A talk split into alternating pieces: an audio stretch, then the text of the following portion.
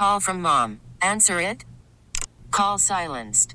Instacart knows nothing gets between you and the game. That's why they make ordering from your couch easy. Stock up today and get all your groceries for the week delivered in as fast as 30 minutes without missing a minute of the game. You have 47 new voicemails. Download the app to get free delivery on your first three orders while supplies last. Minimum $10 per order. Additional terms apply.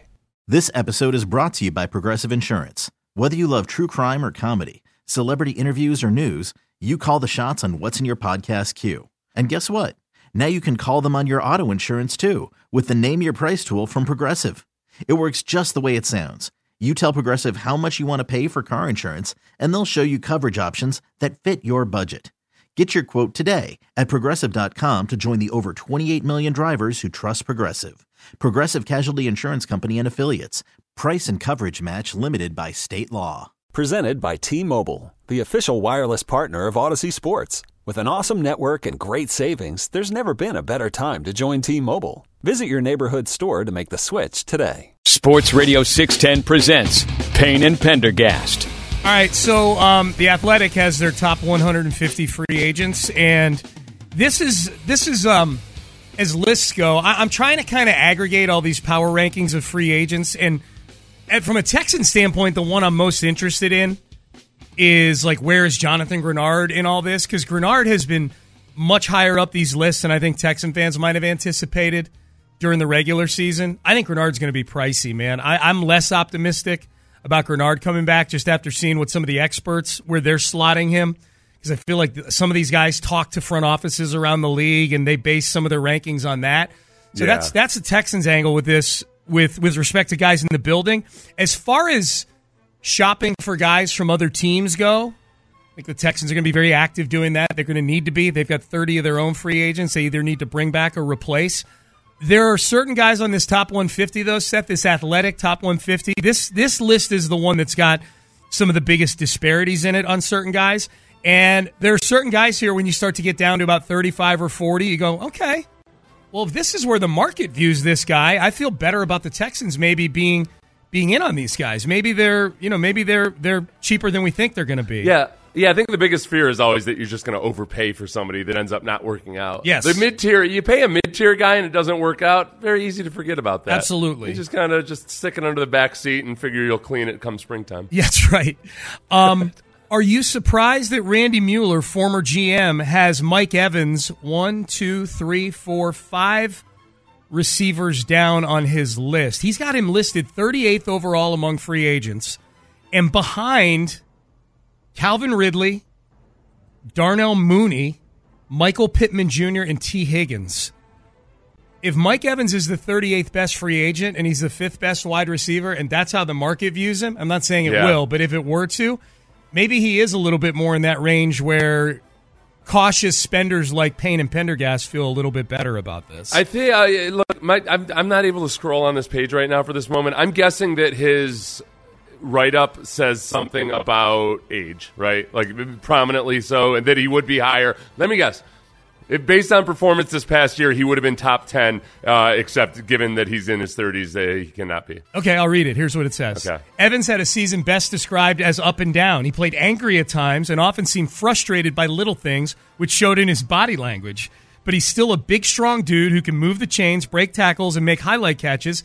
He remains very productive, but persistent drops gave me pause Yeah. for concern. This was a perplexing evaluation for me. So his fit with the right team and scheme is paramount. So I, I'm su- I'm as surprised as you. He doesn't mention age at all in here. Yeah, I was, I was dead wrong on that. Yeah. I think that the drops is a valid point and one that people have brought up. He's uh, he's he's one of these frustrating guys who will make incredible, incredible catches and then turn around on the next play, drop the easy one.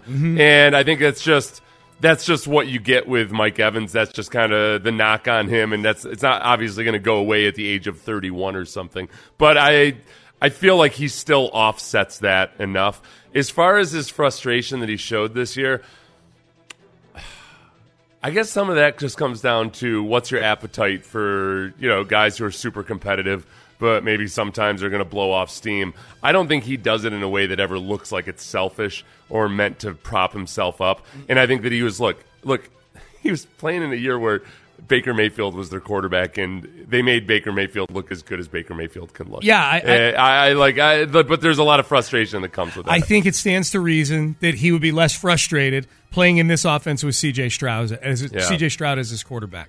I, I personally, I do feel though that at this point where you have gaps elsewhere on the team, that I think it's worth spending money on. You've got strength at wide receiver right now. Yeah. Find that third guy through the draft. At some point, pay Nico Collins. I don't need to be spending money on Mike Evans right now. Now, if they're able to get him, yeah, and it's a, a week two, three, or four signing or something, and it's reasonable, it's not break the bank type money. I'm very intrigued. I'm not gonna. I'm not gonna poop all oh, over. he it, makes you better, no question. He's just Yeah. yeah. he's just not on my wish list, Yeah. and it's not because I don't really, really respect him as a football player. I just feel like the Texans have other needs elsewhere. I was surprised, 38th on this list, and we'll see. We'll, we'll see what the market feels about that. All right, there's five other names that jumped out at me, Seth. That hey, if they're ranked this low, then maybe they're worth kicking tires on for the Texans.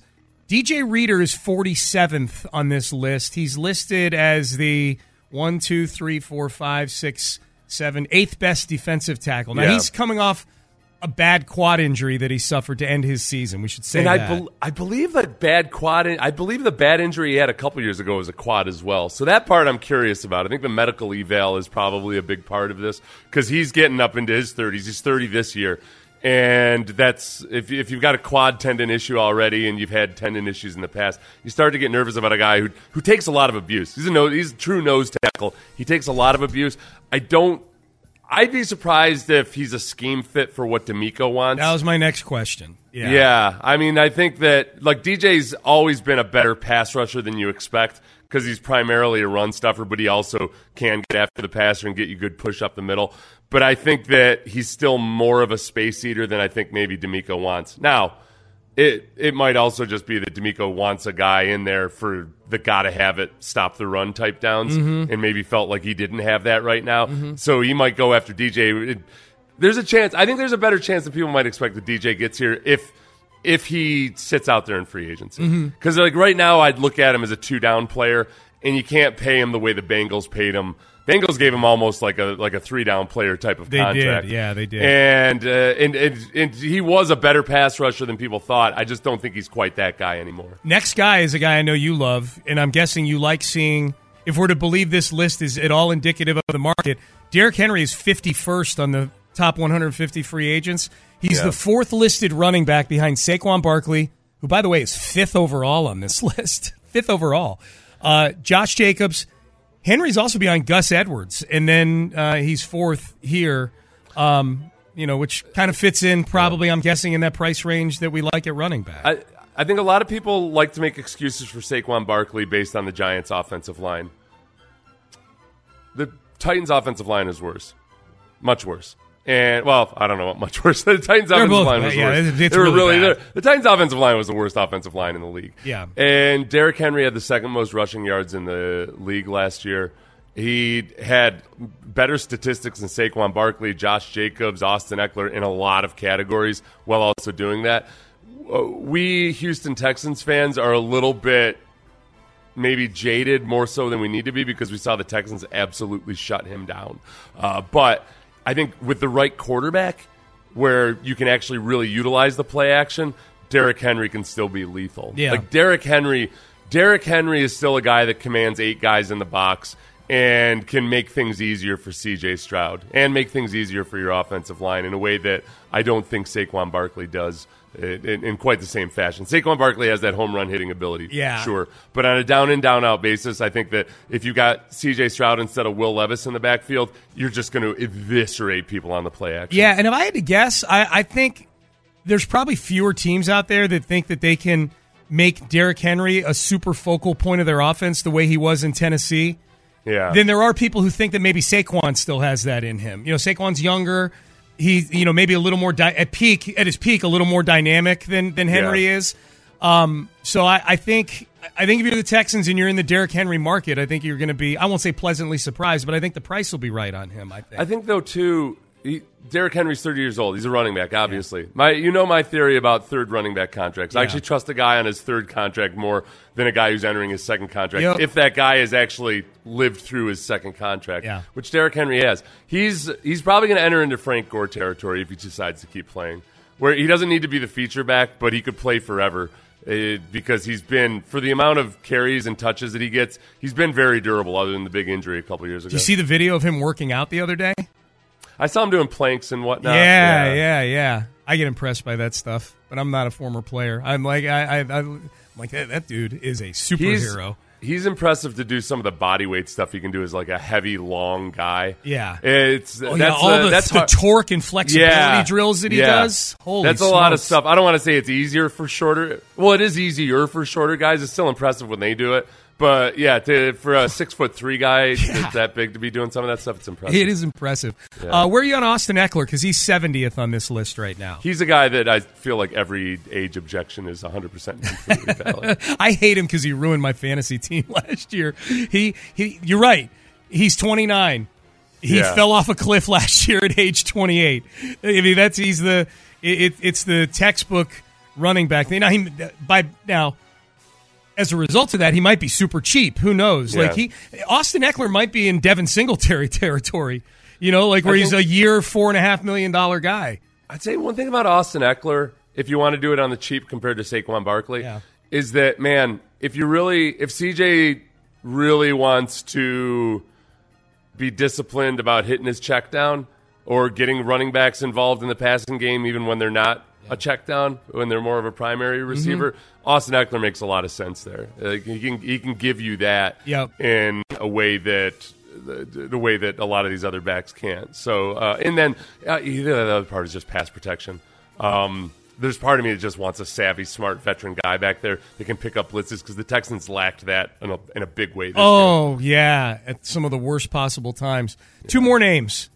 These guys are in the 80s on this list here. What would you think about if they don't bring Cashman back? If they've got a need at linebacker, I think this guy's at a stage of his career where he's probably you know he's he's been a great player, but he's probably fairly inexpensive. What do you think of Lavonte David?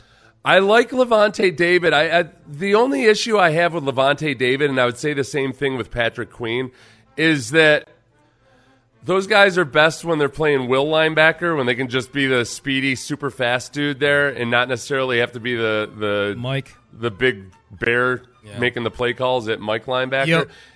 Christian Harris is similar to that too, mm-hmm. and I some of this is going to depend on where DeMeco thinks Christian Harris fits best, because Christian Harris just looks a lot more natural and smooth when he doesn't have to think as much as a Mike linebacker.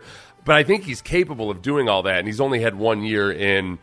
In he's only had one year in this scheme, so if you brought in a veteran like Lavonte David, to play Will as Christian Harris was really like sinking his teeth into playing Mike. That's that's interesting, but it makes me a little bit nervous. Just as it's another projection for Christian Harris. Yeah. So, um, but yeah, I, but I do like look at what we've done with the the linebacker position over the past few years. They brought in Christian Kirksey to be kind of a mentor for younger guys, maybe for a Zach Cunningham, or uh, and then on to uh, a Christian Harris. Didn't work. Well, well, I thought Christian, I thought Christian Kirksey was good for what they wanted him for. I'm talking solely on Zach Cunningham. That was. Oh, yeah, yeah, yeah, that part. Oh, yeah, yeah, good no. Kirksey was fine. Kirksey was fine. Yeah. And then you know they kind of upgraded in some reg- in some regards. Well, they brought in. I mean, they signed like four off-ball linebackers last year. You know, the Denzel Perryman. Um, Oh, Cory Littleton, yeah. a couple other guys. on There was a lot of competition in Yeah, camp. yeah, yeah, Well, yeah. Brian, they brought back. They had extended Brian Cashman. There's That's just a lot of competition there. So, like, would the next stage in that to bring in an aging Lavonte David at off off ball linebacker who can still be an impact player for you, but maybe even like up the tutoring uh, a, another notch further. Yeah. Uh, last one. I like. I'm I'm kind of intrigued by the that Frankie Luvu from A lot of uh, people are. Yeah, well, he's very versatile. I Yeah. think he has a from the Panthers. He's very versatile in a way that I think would intrigue uh, DeMeco Ryan. Where's he on this list? How pricey is he going to be? I got yeah, where's Luvu? I got to search on linebackers here real quick. Where are you, Luvu? Let's see here. Linebackers: Patrick Queen, Frankie Luvu. He's number two on the list. He's number Mm-hmm. number two linebacker, number thirty-one overall on the free agency list. There's some great Polynesian names out there, both in the draft and in. There are. uh, there's going to be two great Polynesian names taken in the first round, most likely, And- offensive and defensive line. And I and, and if Jameis Winston's water theory applies to other positions, yeah, these Polynesian linebackers are the ones you're going to want to go get. Jameis Jameis Winston has a theory that guys who grow up around water are just different. It's hard to explain exactly what his theory is about that. It's something about how because it has no soul and it moves and carries you places. Uh, it does it does explain maybe perhaps why some of our uh, our best players from the Dominican Republic and Cuba Maybe. are uh, If- as good as they are. If it yeah. works for baseball, It's a lot too, of water. sure. A lot of water. If it works for baseball, I would love to see Jameis's big board. it's all players in Hawaii on the coast. like, Jameis has like guys that are playing in the Midwest, like way, way down. They're not near any water. Are you kidding me? West Texas, nothing came ever. nothing ever came out of West Texas. That's right. That's right. Um, last one. If we're looking for wide receiver help, sure, Mike Evans would be great. What about a stretch the field guy in uh, Hollywood Brown from Arizona? He's 88th on this list right now. He intrigued 88th? me. He's 88th overall. I don't know about. Uh, I don't know about Marquise Brown. Okay. I the the thing is, you've already you already got a small receiver in in Tank Dell who does not play like a small receiver whatsoever. Yeah. I even hesitate to even call him a, a small wide receiver. But again, is he the guy that if you're going to bring in a veteran and you want to you want to bring in some element of leadership or bring in some element of hey we don't have this i feel like we already have our super slippery sleek athletic guy in tank dell Yeah. I don't know if an, I don't know if another one of him is what we need in a Marquise Brown. And they also really like they they they want guys who are very ready and willing and able to block. Yeah, that's true, not, too. I'm not Yeah. criticizing Marquise Brown. It's just, I, he doesn't jump out as me as uh, as a guy that, that blocks real well. I'll fact check myself on Yeah. that. But I've never I've never caught myself being like, wow. Did you see Hollywood Brown on that play? Yeah, yeah, yeah, yeah. I, I, I'm, I'm with you on that. Just that, that far down the list, I'm going. All right. Well, if you I mean you get him for, you know, two years, ten million bucks or something like that, and you plunk him in Yeah. there and see what happens. Definitely wouldn't go top dollar for him. All right, Payne and Pendergast with you on a uh, on a Thursday. Great to be with you. Appreciate you tuning in. Hope everybody's phones are working this morning. Okay, big outage, I guess. It's still trending. Uh, so uh, stay safe out there, people. This is the beginning of the end. We've appreciated your listenership through the years. Yeah, it's been real. It's been awesome. Yeah, I will be your warlord. Uh, remember, I've I snatched that. So just we'll round up at 5 a.m. Yeah, tomorrow yeah. Seth's got his bandana and his Bowie knife ready to go. You know, We'll do it at the amphitheater there at the Miller Outdoor. Zoo. Yeah. Yeah, the Miller Outdoor Miller Theater. Outdoor Theater. That's, That's where we're Seth. Payne Outdoor Theater to you. it is now, and nobody else is going to take it. All right. Um. So hey, Statues also, will be toppled someday. also, we're giving away uh, rodeo tickets in the next segment for uh, the the uh, Jelly Roll concert and the Houston Livestock Show and Rodeo. Next segment, so be listening for that. Um, Johnny Manziel, how much could he have made in NIL during his time as a player? He gave out a number yesterday. Are we buying this as the number Johnny thinks he? Well, John, I'm buying it as what he thinks he could have made. Are we buying the truth and he could have made this much in NIL? That's next. Call from mom. Answer it. Call silenced. Instacart knows nothing gets between you and the game. That's why they make ordering from your couch easy. Stock up today and get all your groceries for the week delivered in as fast as 30 minutes without missing a minute of the game. You have 47 new voicemails. Download the app to get free delivery on your first three orders while supplies last. Minimum $10 per order. Additional terms apply. This episode is brought to you by Progressive Insurance. Whether you love true crime or comedy, celebrity interviews or news, you call the shots on what's in your podcast queue. And guess what? Now you can call them on your auto insurance too with the Name Your Price tool from Progressive. It works just the way it sounds. You tell Progressive how much you want to pay for car insurance, and they'll show you coverage options that fit your budget. Get your quote today at progressive.com to join the over 28 million drivers who trust Progressive. Progressive Casualty Insurance Company and Affiliates. Price and coverage match limited by state law. Hiring for your small business? If you're not looking for professionals on LinkedIn, you're looking in the wrong place. That's like looking for your car keys in a fish tank. LinkedIn helps you hire professionals you can't find anywhere else, even those who aren't actively searching for a new job but might be open to the perfect role. In a given month, over 70% of LinkedIn users don't even visit other leading job sites. So start looking in the right place. With LinkedIn, you can hire professionals like a professional. Post your free job on linkedin.com slash recommend today. Sports Radio 610 presents Payne and Pendergast. All right, good to be with you on a, uh Thursday. Sean Pendergast, Seth Payne with you. Um, the Johnny Manziel, Johnny Manziel did an interview, sat down, did a podcast with Shannon Sharpe, Hall of Fame tight end, ESPN personality, Club Shay Shay, the name of the podcast. About a two hour, wide ranging conversation. We'll get to what he had to say about his former coach, Kevin Sumlin, in just a second. But obviously, money and NIL were a big topic on this podcast because if you go back and look at athletes that would have cleaned up on NIL money had the name, image, and likeness rules been different when they were players, Johnny Manziel might be at the top of the list. How Yeah. much does Johnny Manziel think he could have made in NIL money if NIL were legal back when he was playing at Texas A&M? Probably 10 million a year. I could have done five on my own with the Instagram. I could have done five million a year on my own just through the people and connections I had on my phone. Right. That's what a lot of people don't understand is during this time and during this rise, and a lot of where my downfall probably came from is, you know, I get on my phone and get on Twitter and be like, yo, Shannon Sharpe just followed me. Come on, James Harden, Drake, LeBron. And you partying with them. I'm in a I'm a DM away from being Rockets courtside. I'll be there in an hour and a half. My access that I had to the world and people that I wanted to be around was limitless with just my cell phone in a in a house in College Station. That that is true.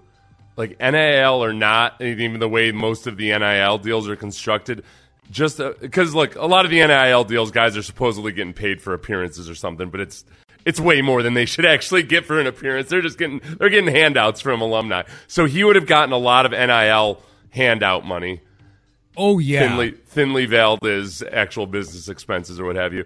But then him as a as an influencer, I know McLean hates that term, but as a celebrity influencer, just as a social media personality, it- he would have banked Yeah. big time. Like he would have been getting fifty thousand dollars for a post on Yeah. Instagram, uh, like to, to post about a brand or so. I think just at least depending on what the circumstances were. Yeah. So I think honestly, if you look at Bronny James' valuation for whatever it's worth uh, from on three NIL is six point one million dollars. Okay. Shedeur Sanders four point one million. Okay. I, like Shedeur's four point one million at Colorado. On a And bad, without on a without bad nearly team. yeah, not nearly the level of hype. Even though like they've created a lot of hype, obviously, and and what have you, but it was nothing like I don't know if there's ever been anything quite like Johnny Manziel. No, was no, for I- that I- for that year or two. I, I think Johnny's coming in conservative at 10 million.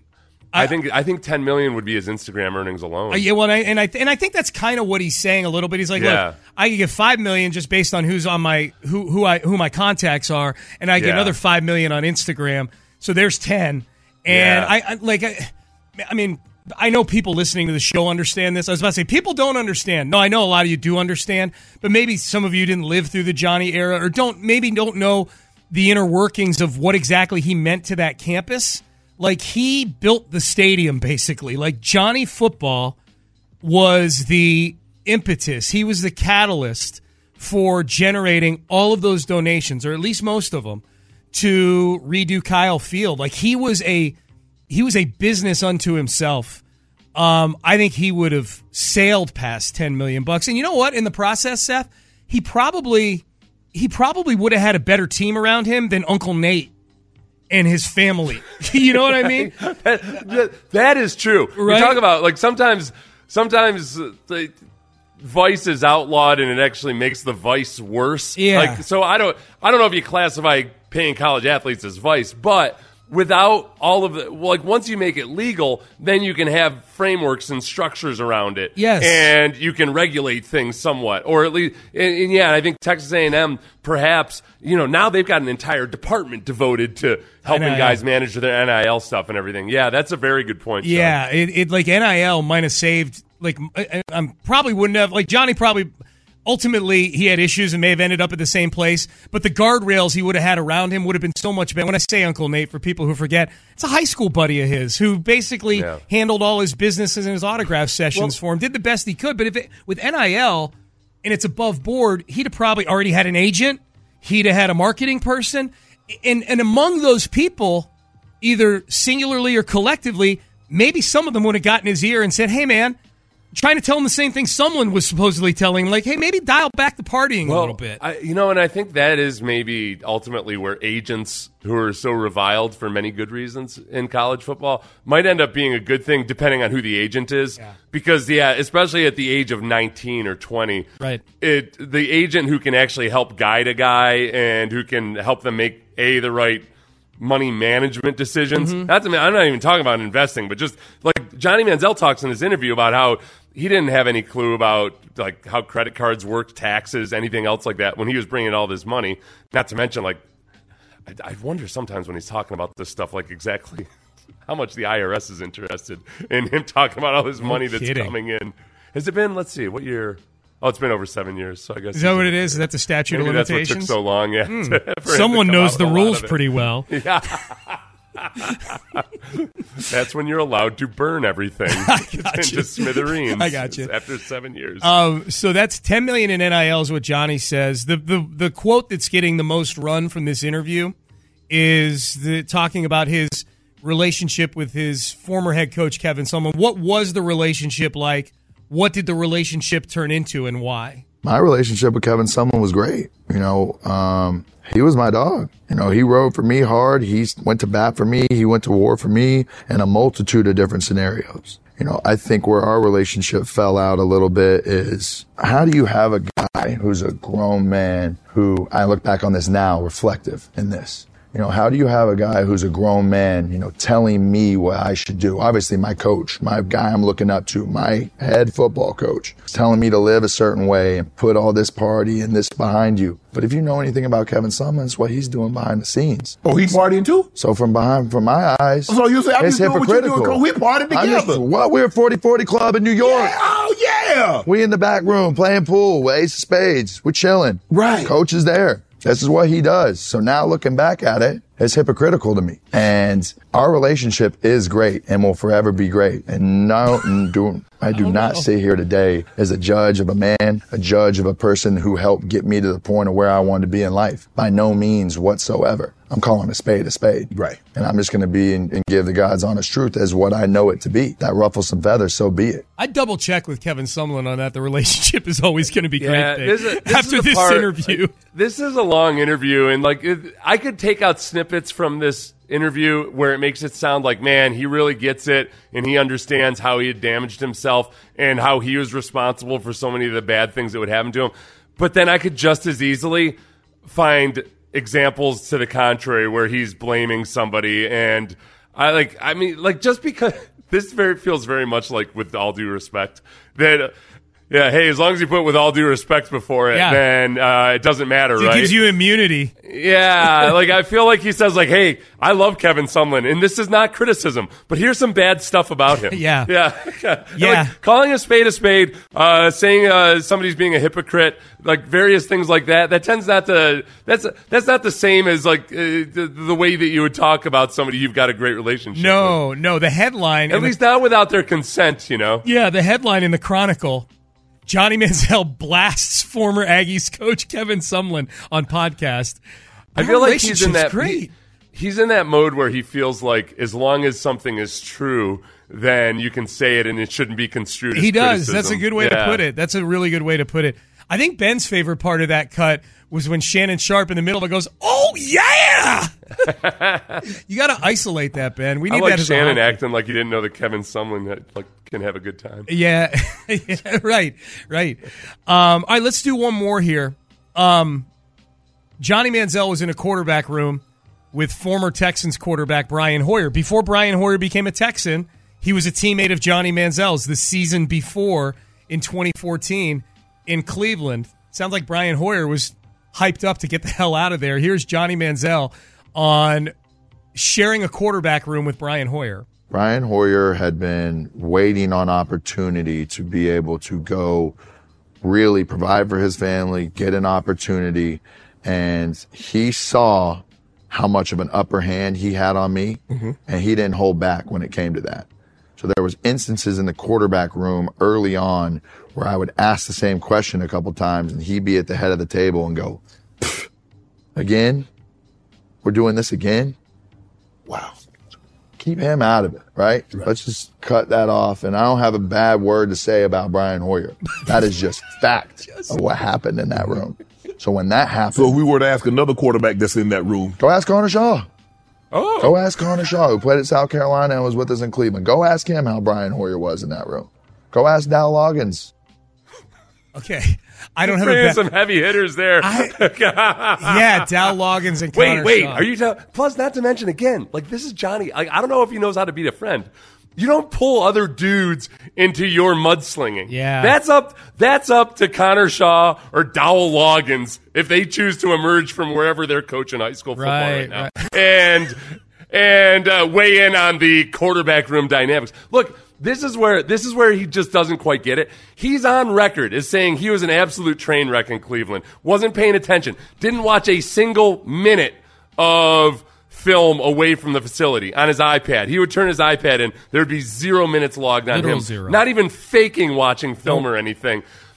Do you think maybe Brian Hoyer was justified in his scoffing at you Right. sometimes when you're asking repeated questions? Right. I he's it's it was a hard listen for me in this podcast because he sounds like Al Bundy.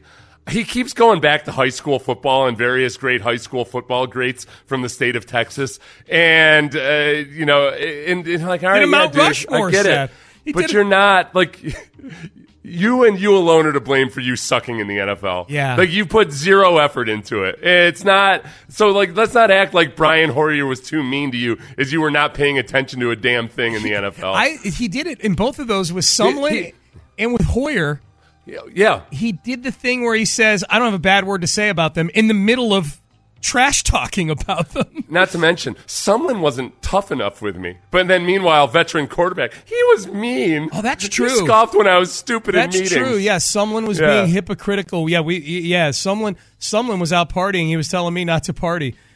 Brian Hoyer scoffed when I was asking questions. I would too. Like if I knew someone wasn't watching any film and they're wasting my time with asking about stuff Yeah. multiple times. You mean what? Well, how come it looks like That would- cover two, but Dude. then after the snap, it's not cover two? I, I yeah, I, I I hate being put in a position of defending Brian Hoyer. I don't know Brian Hoyer. Like I I have a bad taste in my mouth from Brian Hoyer because I associate him with Bill O'Brien, and I think he was a teacher's pet and all that other stuff. It's the first bad thing I've ever heard somebody say publicly about Brian Hoyer. Yeah. and it's coming from Johnny Manziel. Yeah, yeah, yeah, know? like, I- it's- like he's still he's got some work to do. He he admits in this interview that he needs to work on himself, Right. and I just thought he's he's a he's a long ways from actually like taking responsibility for his actions. All right, um, let's give away some uh, some Jelly Roll tickets here.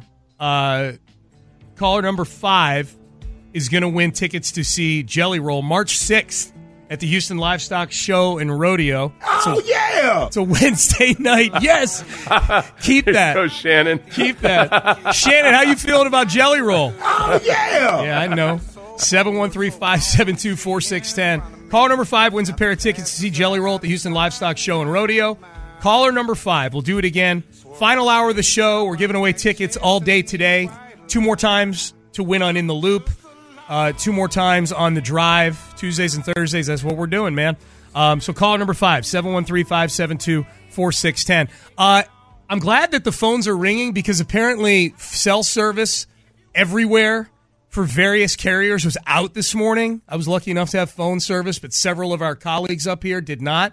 Um, text message rank the 610 crew based on survivability during the apocalypse. If the phone's going down as the apocalypse, the beginning of it, who among the 610 crew has the best chance of survival? Sir, we will rank them next.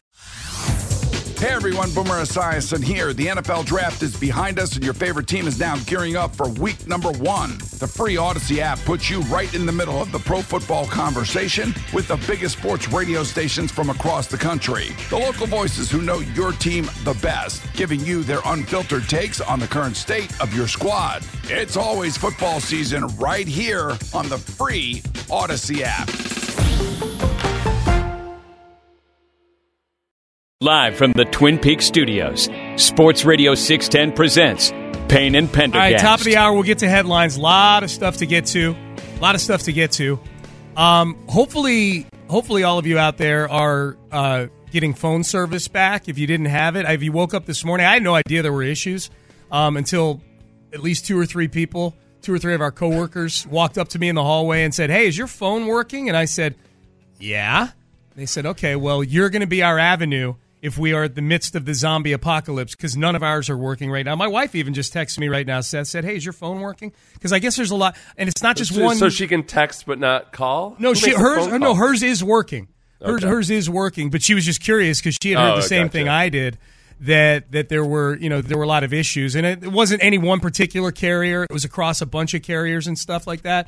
So um, so hopefully you guys are dealing with that okay, because we know basically your phone is like another or it's like your third kidney pretty much. Yeah. At least it is for me. So um, it reminded me of a movie that I just seen. I think it's the Last Day on Earth or Last Day of the World, whatever it is. It's with Ethan Hawke Mm-hmm. and Julia Roberts, Mm. but it's kind of an apocal- apocalyptic type of world war Yeah. taking over, and things go to mayhem right quick. Yeah. Once the satellites go out and nobody has their phones, That's nobody knows it. what the hell to do. That's it. Yeah. Okay, so it's a great question here from 4690.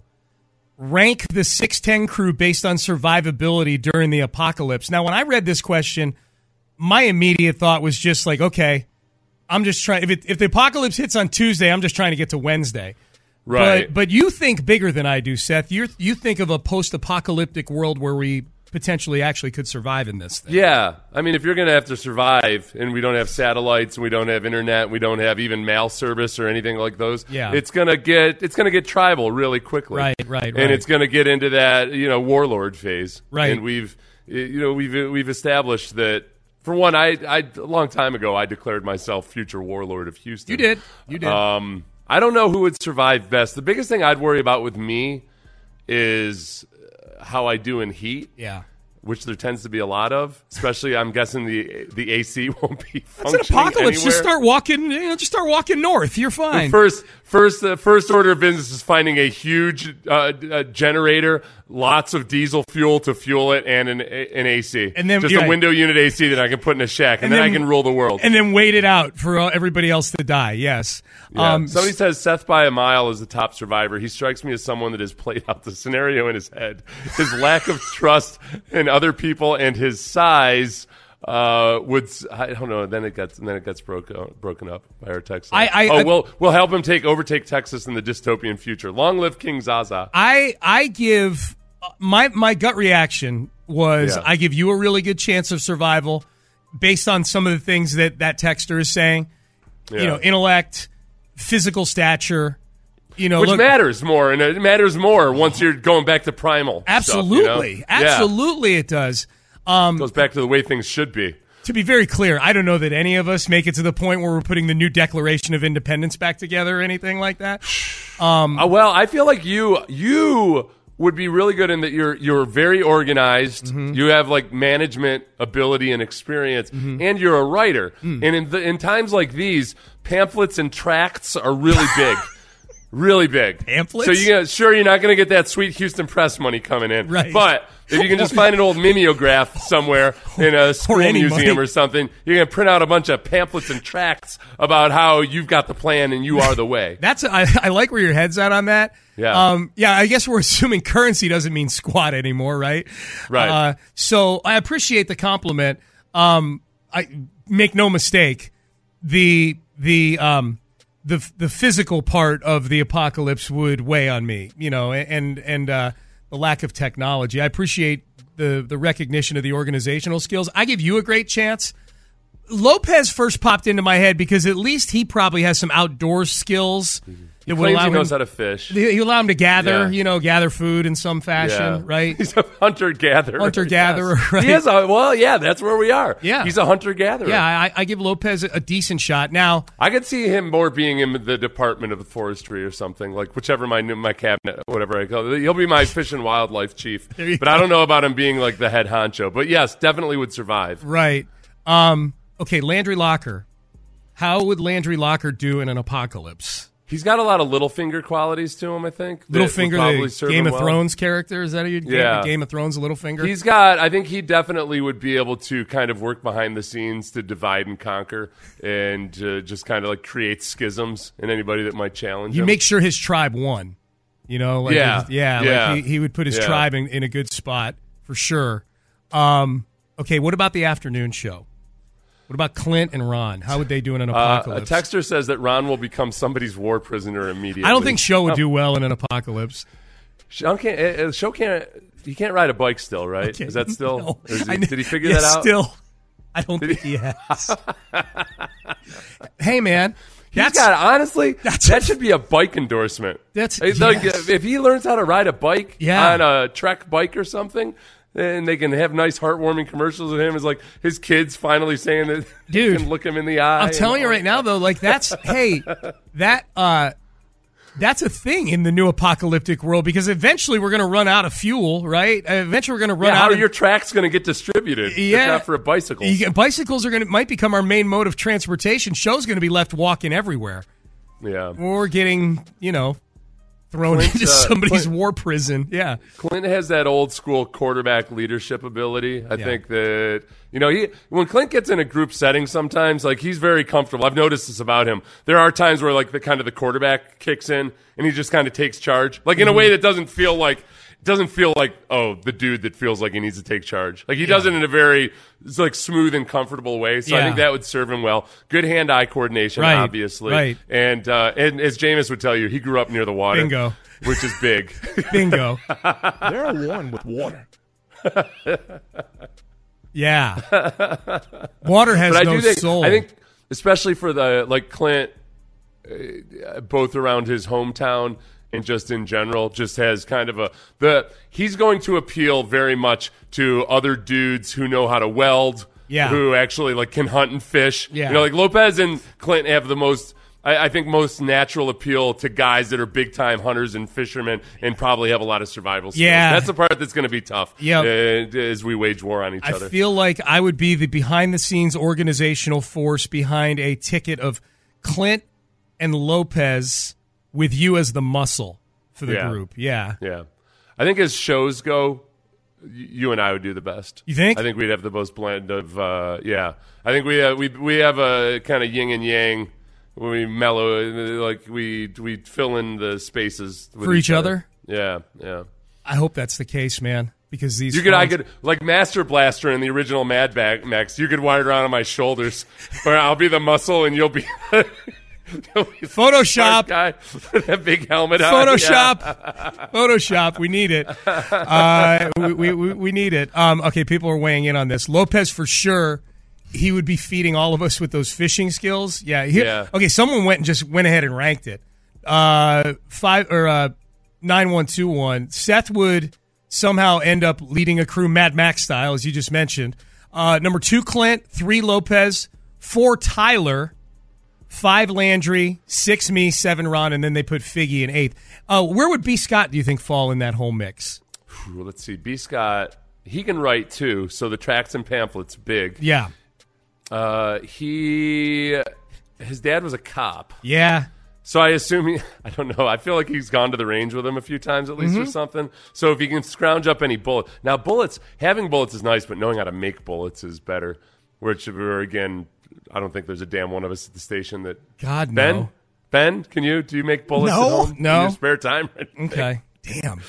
None that you I want the of thought FBI there was like to know about. I guess there's like Yeah. a twenty percent chance Ben was making bullets in his basement or something like that. How if you go to Ben's house Yeah. and he's got a cache of weapons all of a sudden? Uh, hey, Ben, just remember, I was always good to you. Not like these other guys. Right, right. I, it is true. I'd be the first to go, just based on the look Ben gets on his face, and I'm like, "Hey Ben, hey Ben, Ben, I need Manziel six, quick, quick." Ben's like, "I can't wait to shoot this guy." Uh, Sean would be great uh, to go with Warlord. Uh, Sean would be a great co-warlord with Seth. Yeah, I think that's what Seth was saying. I think we would be a good duo in an apocalypse. I don't know how long it would last, but I think we would outlast our peers at Sports Radio 610. I think you and I would do well in like some one of those. Um, what's the what's the game show where they travel like the Earth and they go through all kinds of challenges and everything? Uh, n- not Survivor, because No, Survivor no, they do no, it in one Survivor. spot. This one they actually like they go like they're actually trying. They've got objectives and they have to like travel. oh, okay. I don't on know that little- one. Text in. Yeah. People get exhausted. I feel like you and I would do well on something like that because you and I have a good ability to like get mad at each other, but then quickly just let it go, Move on. and uh, and we we accept responsibility usually when we're wrong. Mm-hmm. Like usually coming up at nine twenty, we're gonna play one of the worst moments I've had on radio uh, ever. I, we're going to play it because Landry picked up on it, of course. yes. and we're going to find out who was worse in answering your very basic question. Was it me or was it Landry? Okay. Um, if there's one person I want to take criticism from about awkward pauses and pooping on topics, it sure is Landry. Okay. So we're gonna we're gonna go through. We'll we'll replay maybe one of the worst minutes of radio ever in history as I struggled to answer a very basic question from Sean, and then we'll also figure out whether Landry didn't do the exact same thing immediately Okay. afterwards. Nine twenty. Yeah. yeah, when we did that one yesterday, I was like, man, did I frame that question wrong? Was that you know? That no, was, no, no. It was all me. That it was, was, all the me. DeMeco Dust versus Stroud spell. Yeah. It was it was hundred percent me in every way. It was completely uh, it was completely my fault. It was all hundred percent my fault. It's all good.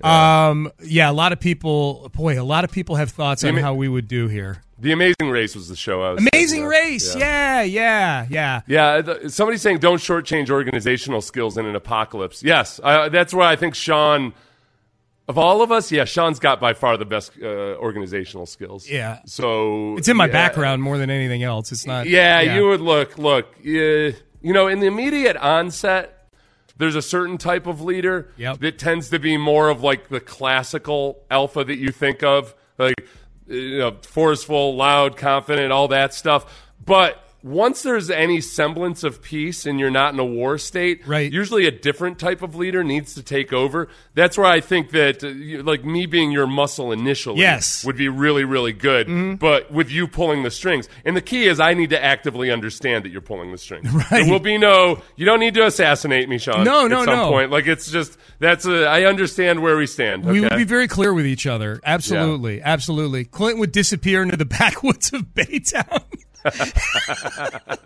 Not a bad idea. oh dang it! I'm out of habit. Area 45. Hmm. Creighton's skinny now. Oh yeah, yeah, yeah. Creighton is Gotta skinny. add Area 45. Yeah. And Sean Bajani has always been fit. Hmm. That's interesting. You know, the, the whole thing about Creighton, whole thing is if Creighton can find somebody uh, with a lot of weapons who also enjoys baseball, Creighton will bullshit. Whoops. He will BS about baseball for Yes. hours, like in a good and informed way, like Yes. old school style. And I feel like that'll be like that'll be his That's- his way in that's to, the most to protection. Specific survival tactic I've ever heard. It's well because it's different with baseball than with other sports. yeah, yeah. There's an element of kind of yeah, having a recall for it and everything that like the old school Mike Francesa type of way where you've got a certain the, the kid that you know like the kid we had Tyler Tilling at my school. That was the kid that knew everything about sports. Yep. like knew all the stats and numbers and everything but especially baseball. And he was popular just for that because he was like having the internet you would have that so like uh, Creighton in a lot of ways when we have no internet will be for people who want to talk baseball especially Right. they can talk to Creighton about a lot of historical stuff and he'll be their internet Yeah, no, I, li- I like the idea. It's just, I just laughed at the sentence. If he could find someone with weapons who likes to talk baseball, Landry would be eaten first due to due to him annoying me. It's like, eaten. We're already at the uh. stage for day one of the apocalypse. We're eating each other. I mean, we got a, we got at least like a week's worth of food, don't we? Before we got to start said y'all cannibalism. dead- Y'all all dead in a week? No, no, no. I think we'd last at least a week. The, the key is how quickly are you willing to relinquish your ties to your your previous morality? I think we'd all do really well with that. Mm-hmm. Oh, for sure. I think we'd be like, okay, new rules. For sure, for sure. hey, those old rules, they're uh, on hiatus for a little bit. they don't exist anymore. Yeah. We ain't respecting old arrangements. Um, someone feels you're overselling the value of the pamphlet. I'm kind of with him, Seth. got- even no, though that's a big, gotta- even though that's a big part of my value to this new post-apocalyptic world, my pamphlet generation skills. I You know, think you got to remember, we are living in an age, Sean, Yeah. where one of people's biggest complaints in life is just how much information there is out there all the time, Right. And it's constantly bombarding you. Uh, and as much as you hate it, you've grown addicted to it. So if all of a sudden you shut the spigot off and there's no more flow of information, Mm-hmm. Yep. people will be so hungry and thirsty for anything that they can get their hands. Yeah, the, Sean. Yeah. These Zoomers, they don't even know what it's like to go to the bathroom without the internet at your disposal. No, you're right. You're So right. can you imagine? Yeah. By that alone, hey, here, read this next time you're pooping in the woods because we won't be pooping. in That's true. They'll be easily clearly. influenced. That'll be the. I mean, yeah, you're right. That'll be the new version of just. That's the algorithm now. Our pamphlets. You know. Yeah. That's the new Yeah. algorithm. Um, Good point by a texter, and then we'll get to the 888, Ben, I promise. Captain Mickey is basically going to be ruling everybody. That's true. Captain Mickey's got more Yeah, outdoor chops than any of us. I sometimes I think about that when I like go into a little bit of a survivalist rabbit hole or something. Yeah. Not that I'm overly worried about it, except oh, okay. anyway. Um, there are some things. There's an argument to be had for, at the very least, if all the satellites went out, Yeah. and if everything got super disrupted, some of the old school skills from like just say the early 1900s, Yep. where we'd still have motor vehicles and everything, and you'd have all this stuff, but some of the things just like obviously hunting and fishing, but welding, Yeah. and auto repair, and just some of those very basic things that probably in the last 30 years have we've really fallen by the wayside Mm-hmm. and being able to do for ourselves. That's uh, that can be a huge, huge, huge asset. Oh, yeah. What I'm saying is, go to trade school Mm-hmm. if you want to. Well, actually, my honest advice is go to trade school. Yeah, My no, God. seriously. You know, you can get yeah. paid. Like, yeah, You can get yeah. paid. Yeah, no, no. Go get your. Go get your STEM degree that everybody's been pushing, so they can lay you off in mass layoffs. That's right. I got. I got to hear all these people in Silicon Valley say, like, "No, we need more math and science. We need more math and science, so we can fire them en masse whenever we feel like it." Yep. Go learn how to be a plumber, and you'll have a have a lucrative profession. You for life, will. There will it. always be toilets. Absolutely. This episode is brought to you by Progressive Insurance. Whether you love true crime or comedy, celebrity interviews or news, you call the shots on what's in your podcast queue. And guess what? Now you can call them on your auto insurance too with the Name Your Price tool from Progressive. It works just the way it sounds. You tell Progressive how much you want to pay for car insurance, and they'll show you coverage options that fit your budget. Get your quote today at progressive.com to join the over 28 million drivers who trust Progressive. Progressive Casualty Insurance Company and Affiliates. Price and coverage match limited by state law. Hey everyone, Boomer Esiason here. The NFL draft is behind us, and your favorite team is now gearing up for week number one. The free Audacy app puts you right in the middle of the pro football conversation with the biggest sports radio stations from across the country. The local voices who know your team the best, giving you their unfiltered takes on the current state of your squad. It's always football season right here on the free Audacy app.